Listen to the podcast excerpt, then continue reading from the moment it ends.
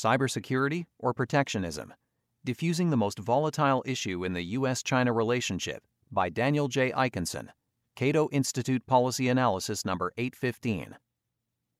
Introduction. Considering candidate Donald Trump's famously strident rhetoric about how he would deal with Chinese trade practices, President Trump's economic policy toward China so far has been unexpectedly mild. In fact, his highly anticipated April 2017 meeting with Chinese President Xi Jinping may be remembered best for its absence of fireworks, while the highlight of the U.S.-China economic relationship thus far is an agreement to work on removing several long-standing bilateral trade impediments.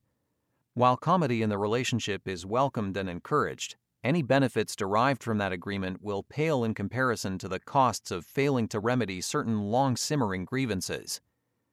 Among the most serious sources of trade policy tension are the measures taken by both the U.S. and Chinese governments in the name of cybersecurity. Washington and Beijing have instituted some ill-considered policies, ostensibly to protect critical economic and national security infrastructure from cyber malfeasance.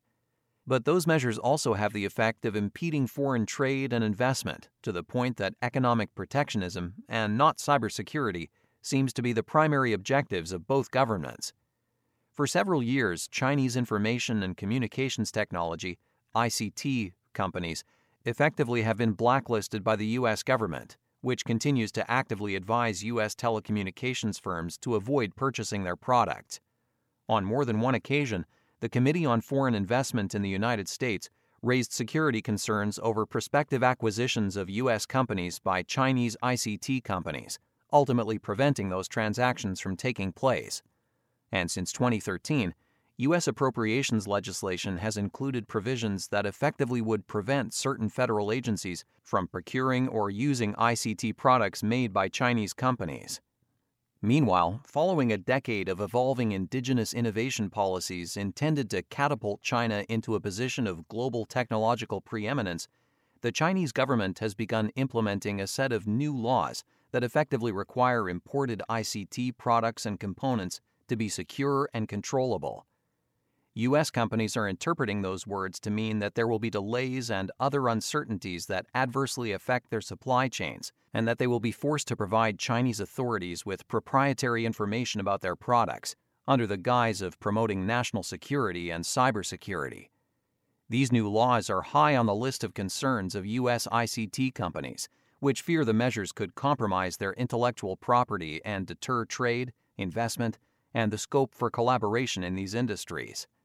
Cyberespionage, cyber theft, and cyber terrorism constitute real threats to infrastructure that governments have a legitimate interest and obligation to protect. But effective cybersecurity measures cannot be developed in a vacuum, as if there were no trade-offs to consider. ICT products are essential building blocks of the 21st century economy, so cybersecurity policies must strike the proper balance by securing those assets without unnecessarily impeding innovation and economic growth. This paper argues that U.S. and Chinese cybersecurity policies fail to achieve that balance because their real objectives are economic protectionism. Accordingly, U.S. and Chinese policies provide a false sense of cybersecurity, reduce the scope for innovation, collaboration, and economic growth, and threaten the global trading system. To achieve greater cybersecurity, the United States and China can and should adopt policies that wed valid statistical methods with best business practices, while minimizing disruptions to legitimate, growth-enhancing trade and investment. Meanwhile, protectionism need not be met with protectionism. Instead, protectionist policies can and should be redressed by harnessing the rules and resources of the World Trade Organization, WTO. Changing perceptions and evolving policies. For nearly 2 decades, ending roughly with the Great Recession in 2008, U.S. economic policy toward China was essentially sequestered from other, more fraught policy matters such as human rights, security, and geopolitics. The economic relationship was intended to emphasize areas of agreement where there was vast potential to broaden and deepen bilateral commercial ties. Inevitable frictions arose, but were managed reasonably well through quiet diplomacy, bilateral dialogue, WTO dispute settlement, and domestic trade remedy laws. perceptions of the relationship began to change in Washington around 2007, when it became clear that China had succeeded, in the course of a single generation, at transforming itself from a mostly agrarian subsistence economy into a manufacturing powerhouse, and that Beijing had designs on leapfrogging the United States to become the world's preeminent high-technology, information-intensive economy.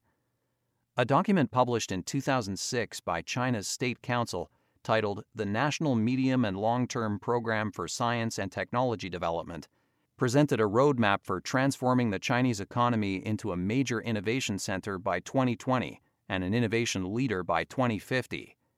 The blueprint included a goal of dramatically reducing China's use of foreign technology by promoting indigenous innovation, which would be achieved through implementation of policies that gave preference to companies with products containing intellectual property registered in China and by developing new technology standards. As the protectionist implications of this document were being absorbed in Washington and in the boardrooms of U.S. and other Western technology firms, a Chinese ICT company called Huawei Technologies made a bid to acquire U.S. software company 3Com, but opposition to the deal from certain U.S. policymakers and eventually by the Committee on Foreign Investment in the United States, CFIUS, on the grounds that the transaction, if consummated, would present a threat to U.S. national security, caused the parties to abandon the deal in 2008.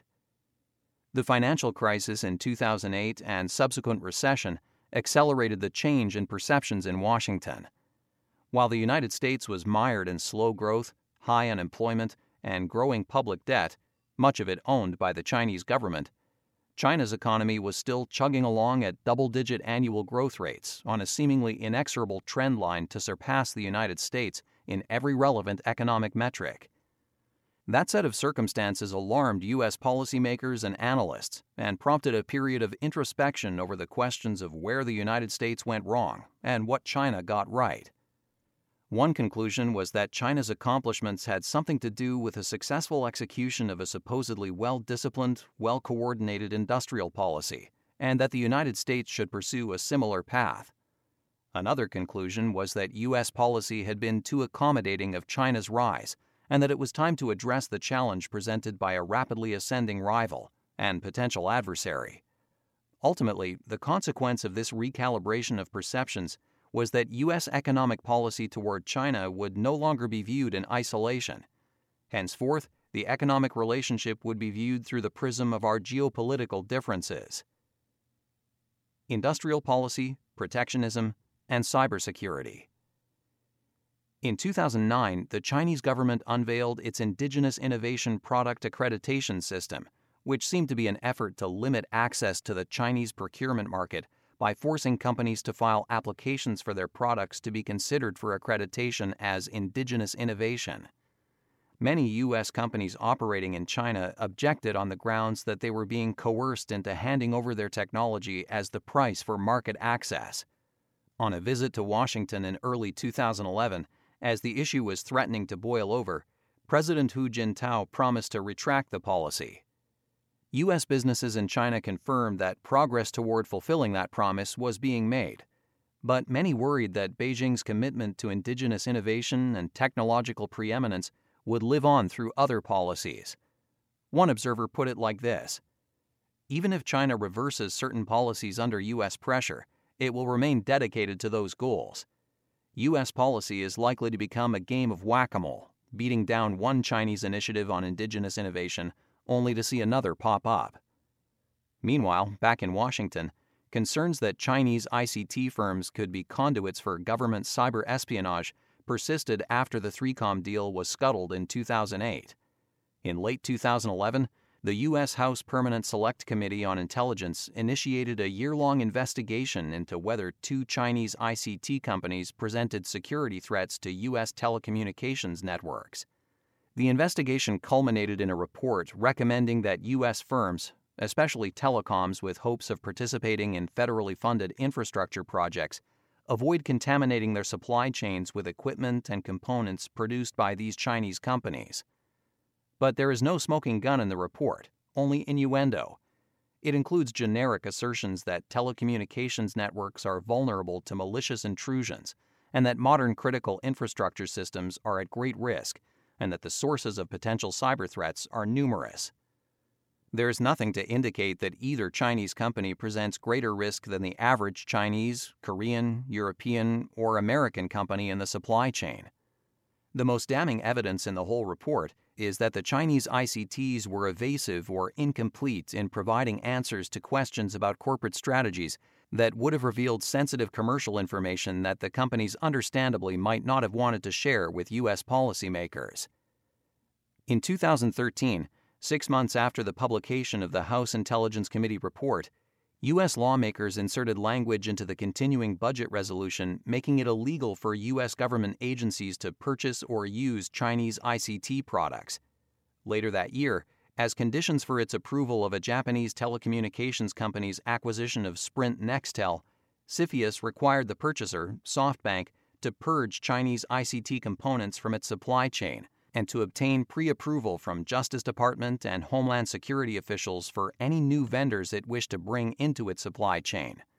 Similar notification and approval conditions were imposed by the Federal Communications Commission to allow the transfer of spectrum licenses in relation to T-Mobile's acquisition of MetroPCS in 2013, and again by CFIUS as a condition of Altice's 2016 acquisition of Suddenlink and Cablevision. To leave no uncertainty about the U.S. government's position with respect to Chinese ICT companies, the Federal Bureau of Investigation publishes and distributes a newsletter called Counterintelligence Strategic Partnership Intelligence Note, SPIN, which is used presumably to alert businesses and the public to cybersecurity threats. Its February 2015 edition, which mostly rehashes the ambiguous findings and innuendo of the 2012 House Intelligence Committee report, is intended to scare U.S. companies away from doing business with Huawei, which is portrayed as a company beholden to the Chinese government and, consequently, a cybersecurity threat to the United States. Whereas the U.S. government may have reasons to consider Chinese ICT's intolerable risks to U.S. critical infrastructure, the available evidence does not support that conclusion. The evidence that persuaded CFIUS to oppose the 3Com acquisition was never made public, and the evidence that led the House Intelligence Committee report to strongly suggest that U.S. businesses should steer clear of certain Chinese ICTs remains classified. Thus, it may be reasonable to conclude that these Chinese companies have been targeted for economic reasons, in response perhaps to China's emerging and evolving indigenous innovation policies. After all, if the Chinese government is intent on reducing its economy's dependence on foreign technology and becoming a global innovation leader, and believes that imposing obstacles on foreign suppliers and subsidizing domestic research and development is the way to get there, maybe the U.S. government feels compelled to respond in kind by frustrating the ambitions of China's most successful technology companies. Lending credibility to that theory, U.S. Secretary of Commerce Wilbur Ross recently suggested that the Trump administration may launch its own investigation into whether Chinese industrial policies on semiconductors present a national security threat to the United States. But just as China's reliance on subsidies and barriers and other crutches of industrial policy is short-sighted, it is a mistake for the United States to respond unilaterally by thwarting imports of ICT or any other products dependent on semiconductors. Not only does the reduction in competition deprive U.S. customers of cutting-edge technology, but it mutes incentives for domestic and other firms to be responsive to consumer needs. It squelches innovation.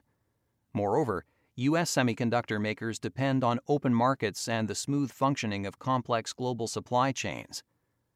According to the U.S. Semiconductor Industry Association, SIA, half of the industry's production capacity is located overseas, and foreign markets account for 80% of its sales.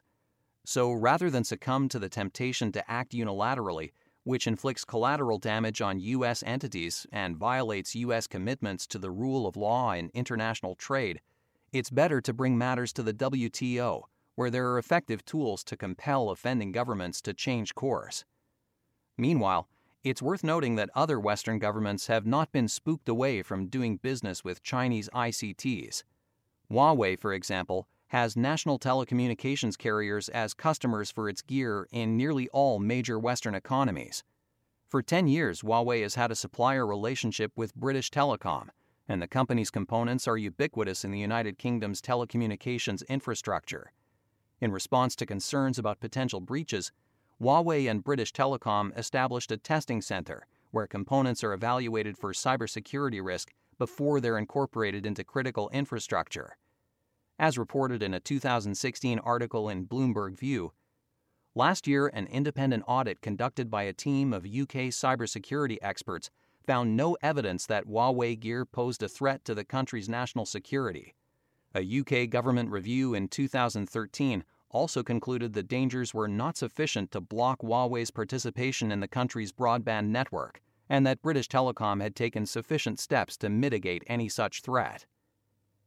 The U.S. government's claim that Chinese ICTs present intolerable cyber risks is not shared by allied governments, who either believe the risks can be reasonably mitigated or who are less concerned than the U.S. government about the prospect of Chinese ICT companies innovating and competing at the technological fore. No other government is as affronted by China's push to achieve technological preeminence as is the U.S. government, because the U.S. economy is the incumbent in that space. It seems plausible, even likely, that U.S. protectionism in the form of blacklisting Chinese ICT firms under the guise of cybersecurity is intended to compel China to reconsider its own protectionist industrial policies. If so, however, that effort apparently has not succeeded. In fact, China seems to be doubling down on its industrial policies. Tit for tat, for tit. In June 2015, Beijing published a report titled Guidelines to Promote National Integrated Circuit Industry Development, and followed up with a $160 billion investment to develop the domestic semiconductor industry. China apparently wants to catch up to the world's leading semiconductor firms and produce 70% of domestically consumed chips by 2030. In May 2015, the Chinese government published a new 10-year plan called Made in China 2025.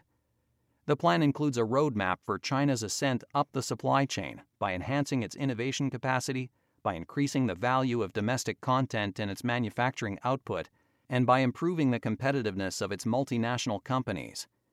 In addition to providing massive subsidies for semiconductor research and development, China has implemented the National Security Law and the Cybersecurity Law. The National Security Law requires data and technology used in certain sectors of its economy to be secure and controllable, an ambiguous objective that U.S. companies fear grants too much discretion to Chinese authorities and could require the firms to share source code and other proprietary information to gain market entry. The new cybersecurity law, which took effect on June 1st, requires a security review of the data and information technology equipment used in key information infrastructure. To gain approval, suppliers will have to submit their products for review to the Cyberspace Administration of China. According to a Wall Street Journal story, the law is aimed at tightening state control over technology and information, and the measures will apply to foreign companies providing hardware or services to Chinese companies in sectors including energy, transportation, and finance, as well as those selling to government agencies, public services, and other critical infrastructure. In May 2017, citing significant concerns about the cybersecurity law, a group of 54 trade associations from 11 different countries joined together in a letter urging the Chinese government to delay its implementation. We are deeply concerned that current and pending security-related rules will effectively erect trade barriers along national boundaries that effectively bar participation in your market and affect companies across industry sectors that rely on information technology goods and services to conduct business. China's current course risks compromising its legitimate security objectives and may even weaken security, while burdening industry and undermining the foundation of China's relations with its commercial partners. Indeed, our organizations remain concerned that China's current approach is leading to greater separation rather than integration among our economies. Further, at a time of significant political and social change globally, we are concerned such policies may exacerbate troubling trends in markets around the world that move China away from cooperative trade and the benefits of global trade. Regrettably, a number of recently issued draft measures would place far-reaching restrictions on the export of data, restrict participation by foreign companies in China's cloud market, and institute onerous restrictions on commercial encryption products that could adversely impact billions of dollars in cross-border trade. These drafts suggest China is continuing to move away from its bilateral commitments, international obligations, and global norms, not toward them. All countries have legitimate concerns over privacy and national security, but China is the principal country addressing these concerns by requiring foreign companies to transfer their technology and to surrender their brand and operating control in order to do business. The sense of concern in the United States goes beyond the business community. In January 2017, the President's Council of Advisors on Science and Technology issued a report on U.S. semiconductor innovation, competitiveness, and security, warning that a concerted push by China to reshape the market in its favor using industrial policies backed by over $100 billion in government-directed funds threatens the competitiveness of U.S. industry and the national and global benefits it brings. In reaction to Beijing's industrial policies and its seeming efforts to frustrate market access for U.S. technology companies, U.S. policymakers, advisors, and others have begun to recommend greater scrutiny of Chinese acquisitions of U.S. technology firms. In September 2016, a group of 16 members of the U.S. House of Representatives signed a letter to the Government Accountability Office, GAO, requesting that it conduct a review to determine whether CFIUS's statutory and administrative authorities have effectively kept pace with the growing scope of foreign acquisitions in strategically important sectors in the U.S. The letter cited concerns involving the telecommunications, media, and agriculture sector, which raise questions of the degree to which foreign ownership, especially from Chinese companies designated as state champions that often benefit from illegal subsidies designed to gain strategic access to markets like the U.S., may pose a strategic rather than overt national security threat. In response to the letter, the GAO announced that it would conduct an assessment to determine how the current statutory and administrative authorities of the Committee on Foreign Investment in the United States have kept pace with the growing scope of foreign acquisitions in important economic sectors in the United States. As of this writing, the GAO report has not been published. But even without the report or any changes to CFIUS's investigative scope or function, CFIUS seems to have become a major hurdle to Chinese acquisitions of U.S. technology. In 2016, several technology sector acquisitions were thwarted by CFIUS, including a bid from Tsinghua Holdings, a Chinese state-owned technology company, to purchase Micron Technologies for $23 billion, a $226 million offer for global communications semiconductor from Chinese firm Sanan Opto, and an effort by Fujian Grand Chip Investment Fund to purchase German-based Eichstren, a semiconductor firm with assets in the United States. The actions and policies of the U.S. and Chinese governments over the past decade, which maintain some plausible links to cybersecurity, ultimately seem to be less concerned about securing supply chains from cyber threats than they are about protecting or creating domestic advantages in the race for 21st century technological preeminence. But playing this game of tit-for-tat protectionism serves neither cybersecurity nor the healthy evolution of technological innovation. If cybersecurity is the objective, the current approach provides, at best, a false sense of cybersecurity. Real solutions are at hand. Vulnerabilities in the global supply chain. The imperative of protecting critical economic and national security infrastructure is the theoretical basis for cybersecurity policy. But like other areas in which governments are obligated to protect the public from terrorism, military attacks, and other dangers, success requires proper identification of the sources and nature of the threats, as well as recognition that mitigation comes at a cost.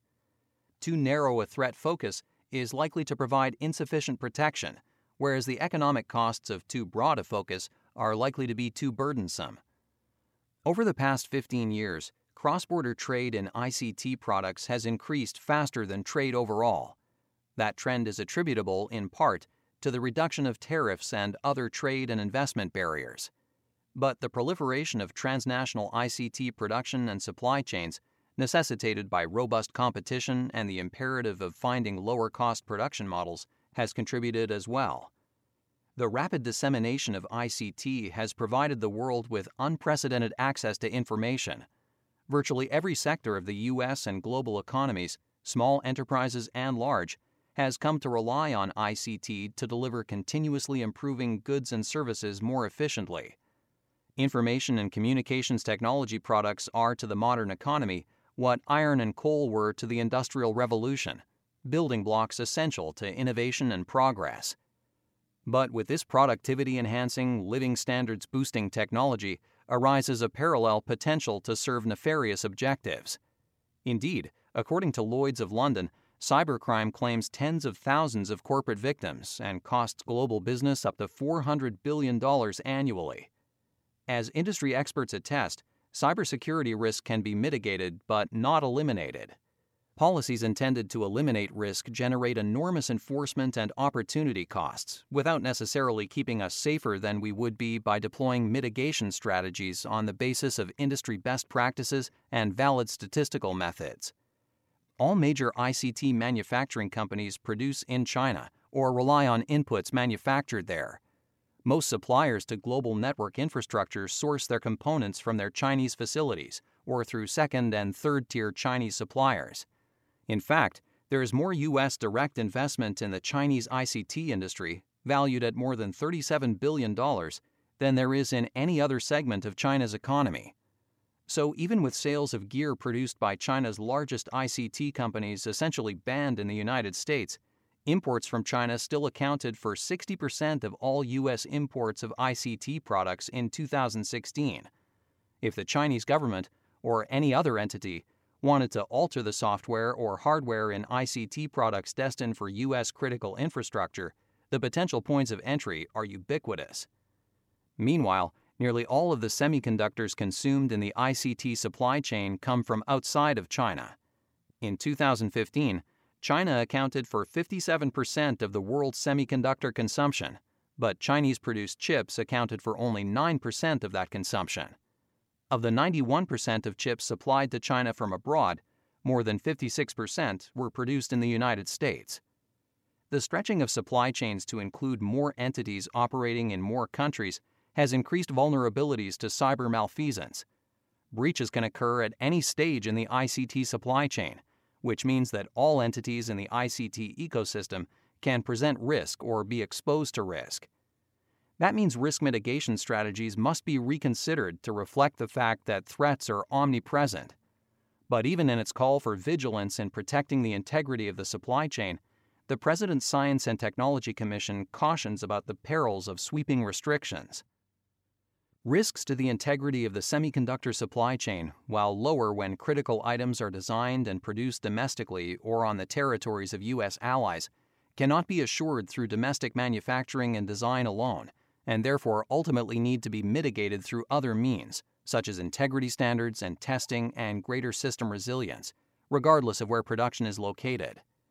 Moreover, if the United States attempted to ensure security by simply restricting the set of producers that was allowed to sell semiconductors to U.S. firms, it would slow innovation by fragmenting markets and reducing competition. This is good advice to heed. Be vigilant, but avoid overkill. If cybersecurity is the objective and a chain is as strong as its weakest link, all producers and vendors that depend on the success of a particular supply chain have stakes in securing its greatest vulnerabilities. That means that all entities in a supply chain must have reasonable assurances that what they purchase is safe, and as vendors, they must be able to make the same assurances to their buyers. As described in a National Defense University report on cybersecurity in the ICT industry, throughout most of American history, threats to national security fell squarely within the purview of government agencies. Cyber threats change that paradigm, as the U.S. government can no longer effectively secure its assets without assistance from the private sector. Nearly 85% of U.S. critical infrastructure is owned by the private sector, including the ICT industry.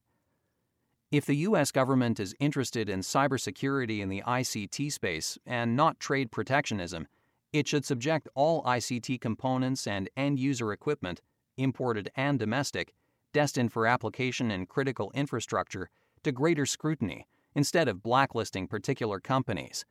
It could do so without imposing major supply chain disruptions by developing policies that apply valid statistical methods to best business practices.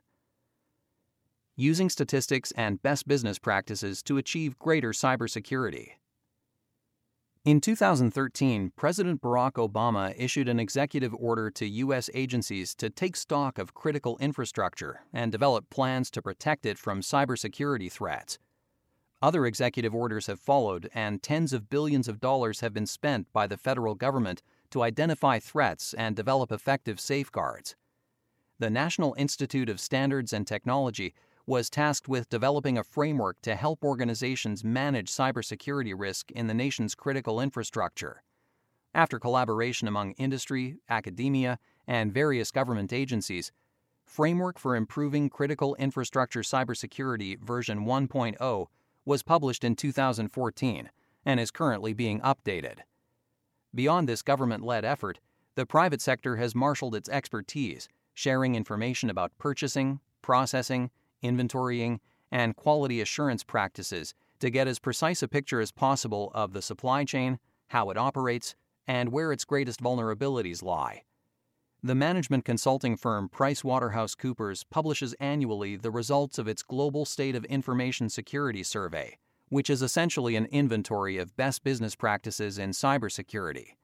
In 2016, the East West Institute published a buyer's guide for purchasing secure ICT products, which seems to leave no stone unturned in its identification of all the questions that must be asked, all the internal and external systems that must be in place, and all the additional safeguards that should be taken for a given enterprise to minimize threats.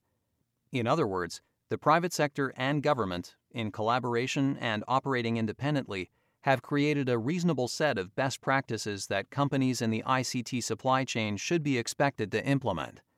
The consolidated list of best practices may include superfluous measures or procedures that are determined ultimately to be unnecessary, but the list should serve as the basis for creating a comprehensive set of best practices with which companies should comport in order to import, purchase, or sell ICT products in the United States.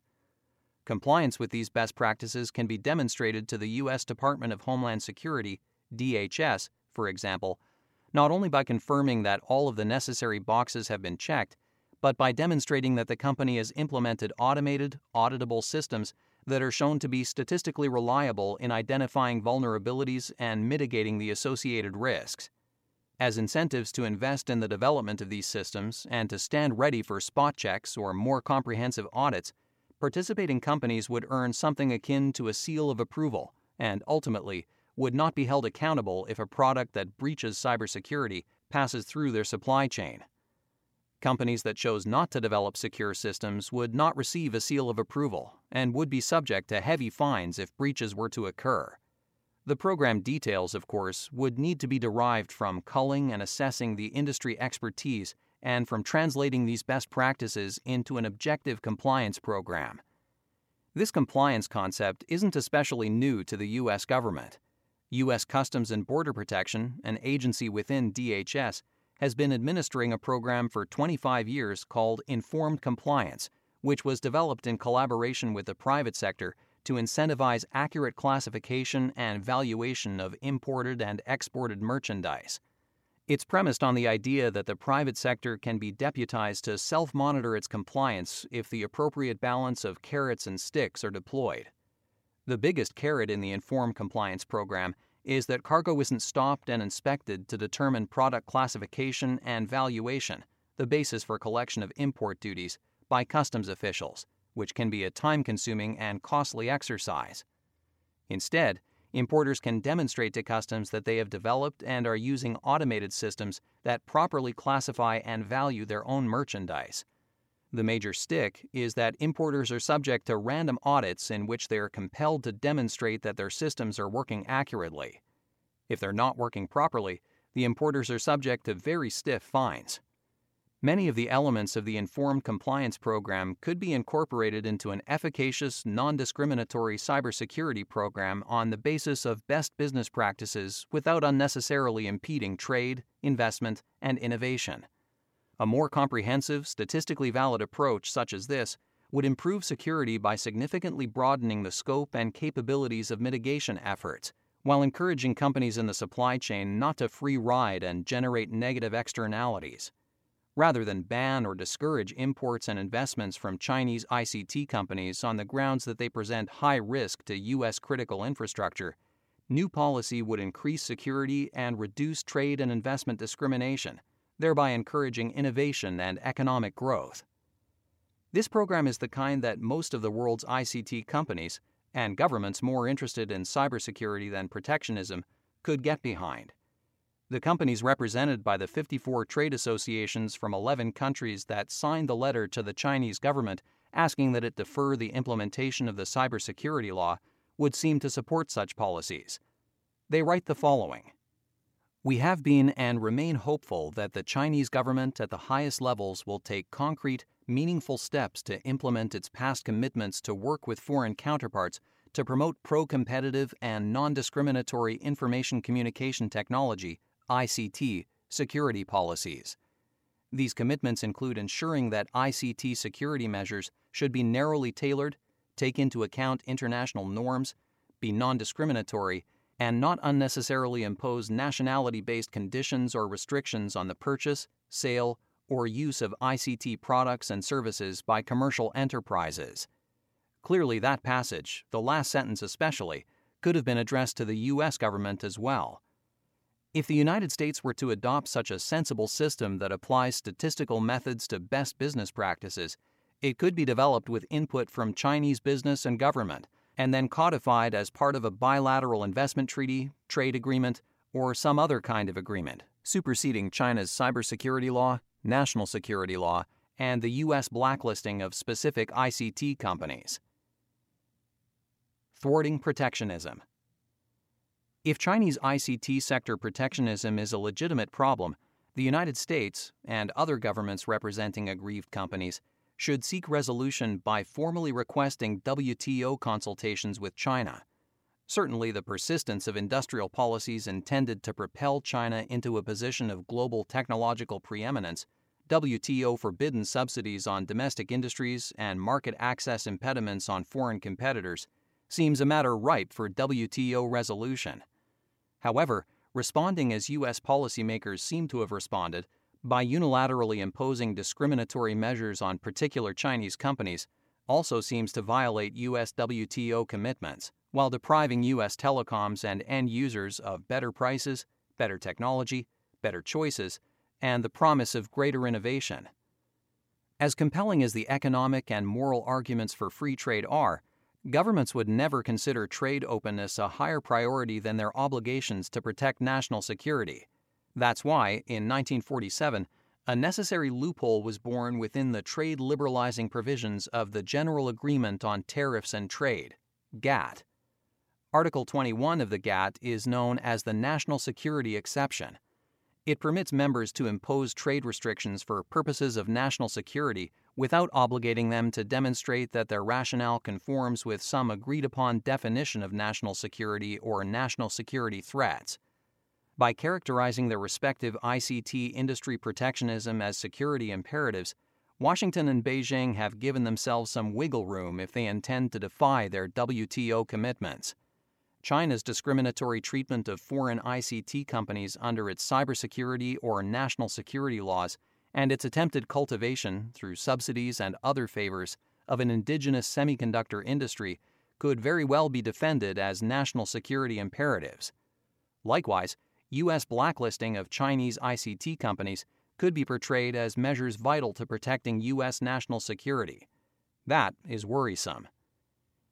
The key to the national security loophole not being abused is recognition by all contracting parties that prudence, not political expediency, must inform any government's decision to invoke this provision as a justification for imposing trade restrictions. Legal scholar Roger Alford characterized the provision this way: "The security exception is an anomaly, a unique provision in international trade law that grants the member states freedom to avoid trade rules to protect national security. In the long history of GATT and the short history of the WTO, that freedom has never been challenged seriously. Member states understand the exception to be self-judging and presume that it will be exercised with wisdom and in good faith. Thus far, the record has been impressive.